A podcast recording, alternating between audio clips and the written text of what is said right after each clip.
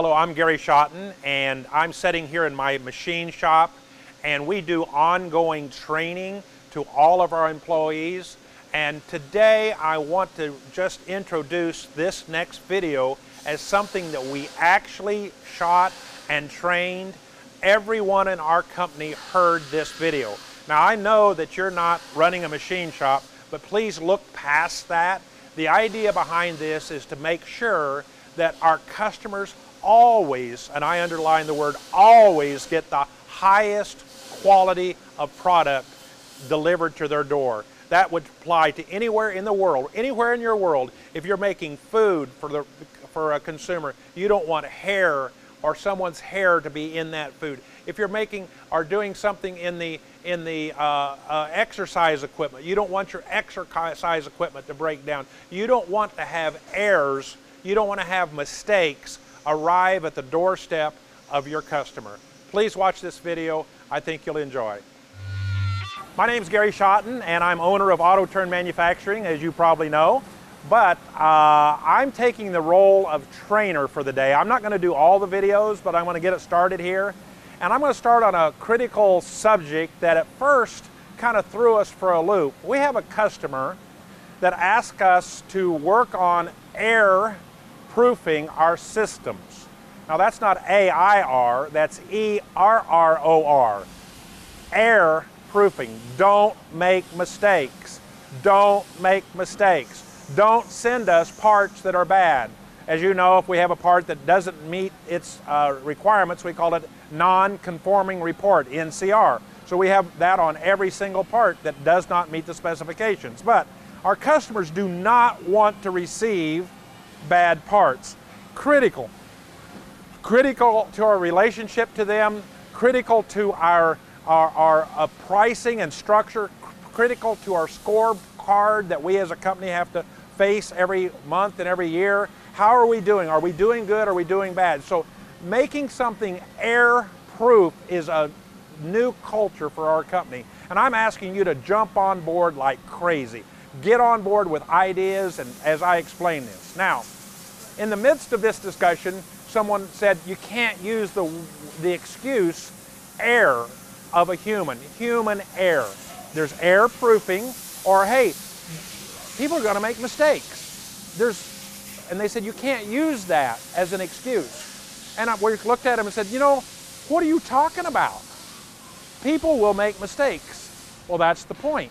We can't use uh, human error as the excuse at the same time, we know that we're all going to make mistakes. Let me give an example. I'm driving home. I intend to go to the grocery store. I normally turn off to go to my house, and I'm thinking about something else, and I turn off and go to my house instead of going past my turn off to go to the grocery store. How many have done that? Everybody's done that. Well, you just had an error. You made a mistake. Not costly, just go up, make a U, turn around, go whatever you're going to do to get on, on back on track. Your GPS will help you get on back on track if you need that. But that was an error.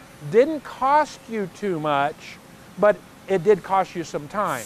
Well, we're going to find later that our customers have big, big, big expenses if we make mistakes. Now, on this human error factor, we're actually admitting, we're actually agreeing that we know you and I both are going to have human error, human mistakes. We're just going to stack in a system that doesn't allow a part to get out of our shop that's a mistake.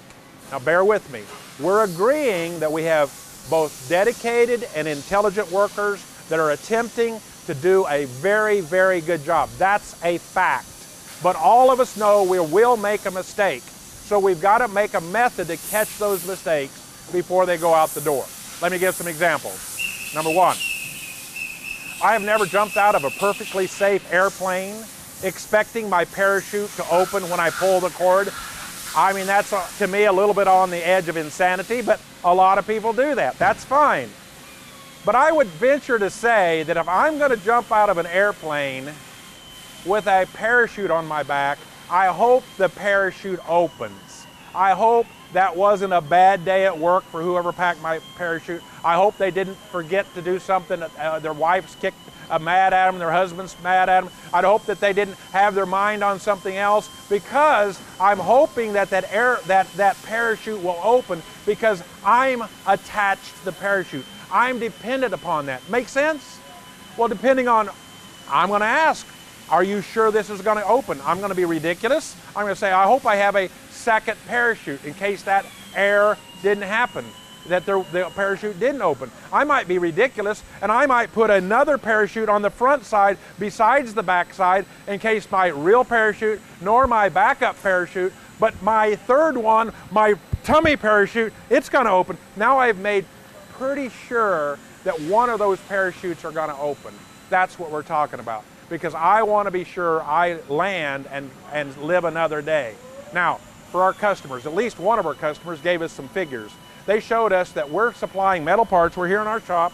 There's different parts, just like this part. I'm not sure where this part's used, but it could well go to be a critical part inside a pressurized gas line. This gas line is under pressure, I'm making it up, maybe 500 PSI pressure. It's full of gasoline. And we send them a bad part, a bad fixture, something wrong.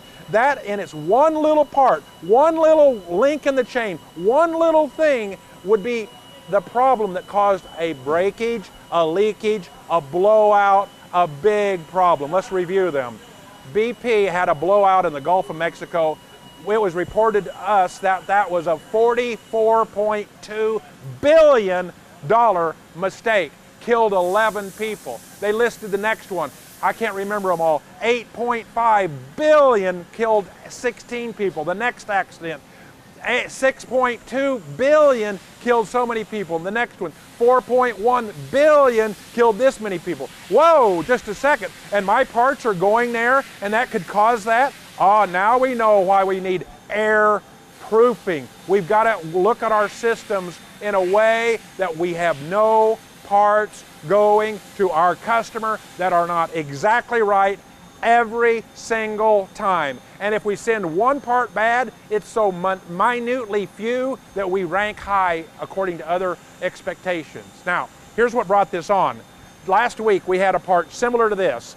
The, the workers in that part, I'm not criticizing them, accidentally picked up a different part that looked similar to this and delivered it to our customer. Now we have one part that we were expecting to deliver, but we have the wrong part number with it.